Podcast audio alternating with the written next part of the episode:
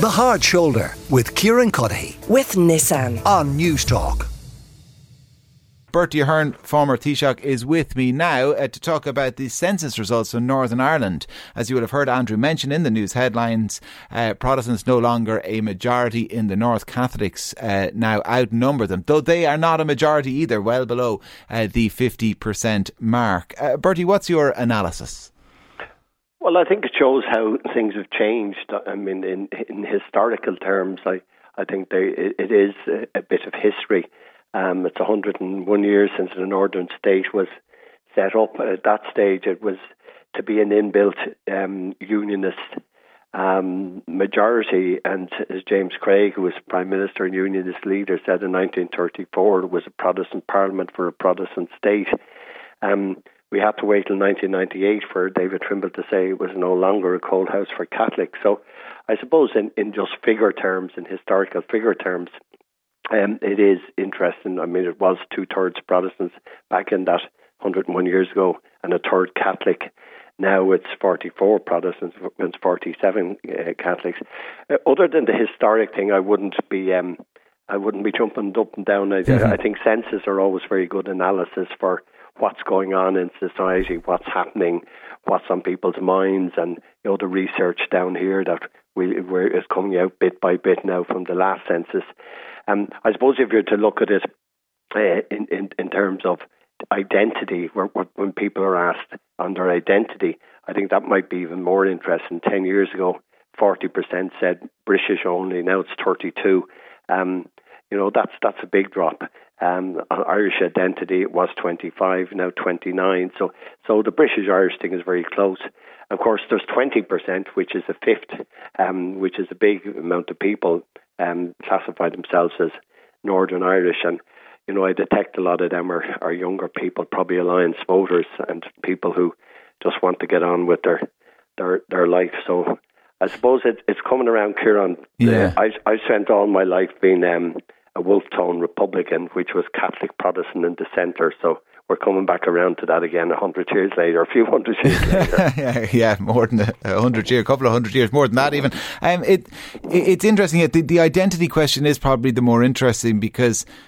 Uh, you know, we fall into a trap maybe with the religious one of assuming, you know, life hasn't changed in Northern Ireland the same way it's changed here. And I note from the same census, 9% of people in Northern Ireland, their first language is Polish. Now, I'd imagine an awful lot of them will identify as Catholic. So you're probably jumping to the wrong conclusion by suggesting that all of them as well are United Irelanders. Yeah, you know, I don't think that conclusion should be taken uh, at, at all, uh, and I think people should keep away from that because remember the 46 or 7% who identify as Catholic I, I, the question was Catholic or brought up Catholic. Mm. Um, as we know, that that might mean a lot or it might mean nothing. Um, in today's terms, you know, depending on individual people. So uh, I, I wouldn't be I wouldn't be going around coming to any great conclusion because somebody says they're a Catholic or brought up Catholic, um, because their views might have changed you know, totally by the time they're 30, not to mind later. So I, I but, but historically, it, it's interesting, I suppose. It, it's bringing, uh, it shows what's been happening. It shows where the, you know, the Good Friday Agreement is of, of bringing people together, that they work together. Um, I think nobody should be trying to go into we outnumber them, we outbred them, or we outbreed them, or we, mm. they're emigrating, we're not emigrating. All those are sterile arguments which are, are totally unhelpful.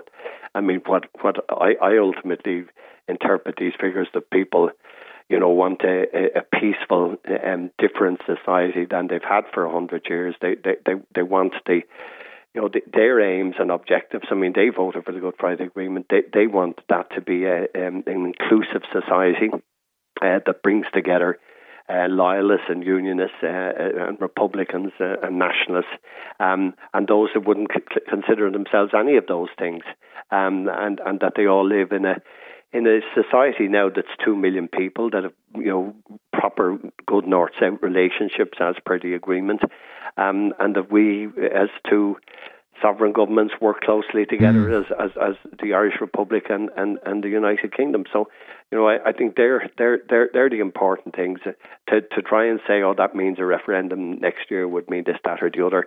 Um, is like me, you know, t- t- telling you you're going to get a million quid for your job next week. Oh, that sounds good to me. Uh, uh, we had Gregory Campbell on from the DUP a little bit earlier, Bertie Etten. He suggested, and I would tend to agree with him, that most people don't sit around worrying about issues like identity. They just worry about, you know, NHS waiting lists or when the bins are going to be collected or what the electricity bill is. And that's true here it is there or anywhere else. But there are people who do think about identity. And I mean, it does, I assume, shake one's foundations if you did subscribe to the idea that you lived in a state that's Protestant parliament for a Protestant state, and if that parliament gets up and running again, you will have a Sinn Féin first minister, and you're no longer in a numerical majority. No, that's undoubtedly true, Kieran. There, there, there is um, a section of society. I, am not sure what size it is, but a section of society in the north um, who who very much worry about identity. They they feel uh, that perhaps they won't get a, a, good deal in a different kind of society. Um, and you know they, they do they do worry about that, and some of them maybe worry about it more than things maybe they should worry about. They, they should be maybe worrying more about jobs and education for the kids and things like that. And um, so I think those of us who you know, want to see an agreed Ireland and a new Ireland into the future, you know, must be very conscious that it beholds us uh, to work to make sure that people see that whatever happens down the road, um, that it's fair, that it's not like it was a hundred years ago, and that we don't replace um, the sectarianism on one side with sectarianism on another. Now, I don't think that'll happen, but but it it it, it won't happen um, easy if we don't convince and help and assist and work with the people who have this British identity problem and, and who believe that you know anything else wouldn't work.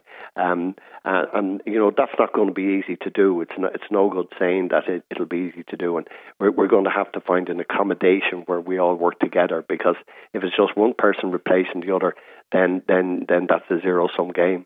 So th- that's going to be the mm. challenge mm. for, for, for, for the years ahead. G- given how synonymous you are and your political legacy is with the Good Friday Agreement, what do you make of the assessment? from some that that 25% who identify as Northern Irish, and as you say, a lot of them young people, that they're they are the children of that agreement. Yeah, I th- I think the you know you know Northern Ireland now um, has two million people, just short of two million, less than hundred thousand. You know, it's it's it's a big place now, and it's. Uh, you know, they they want to they want to have their identity. They want to have jobs and they want to, you know, good education. One of the difficulties in the north over the years of the troubles, and maybe beyond that, I'm not sure about it, but certainly in the last, you know, 40 years now or 50 years, is that people of the unionist tradition tends to go to universities in England or, or Scotland, and you know that has meant that the unionist population has tended to be older, and that's reflected in these figures as it was in 2011 figures. So I, I, I think, you know, the interesting thing, I suppose, I don't want to be rubbing it in, but uh, isn't it strange that a place that's 2 million people 25 years after the agreement are having difficulty setting up their own institution, which is part of that. Like if if I don't see anything in any of these figures for people who say they mm. don't want Stormont to work, they don't want the Good Friday to work. So I, I think they they really.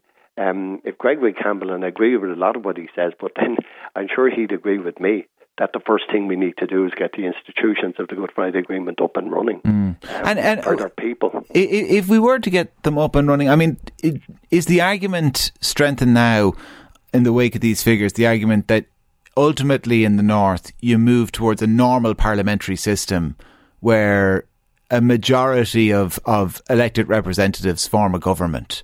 You know, that, that, that, obviously you couldn't allow for that initially because you didn't want essentially the DUP or the UUP calling all the shots or Sinn Féin SDLP on the other side calling all the shots but that we have essentially three minorities now. You kind of the Catholic or the, the, the, Irish minority, the British minority, the Northern Irish minority. You're going to have to have some form of coalition. I can see why people who, who believe the North has to move in that direction would look at this and say, well, now is another, you know, uh, uh, uh, arrow in our quiver. Yeah, well, I, I, I've no doubt that Alliance will be out making that argument again. They've been making it fairly consistently um, since the, the, the early summer election. Um, and all is that's needed for that. Um, sometimes there's confusion about this, uh, Kieran, but um, we, we made changes in 2006 in the St Andrews Agreement mm. that helped the DUP to come on side.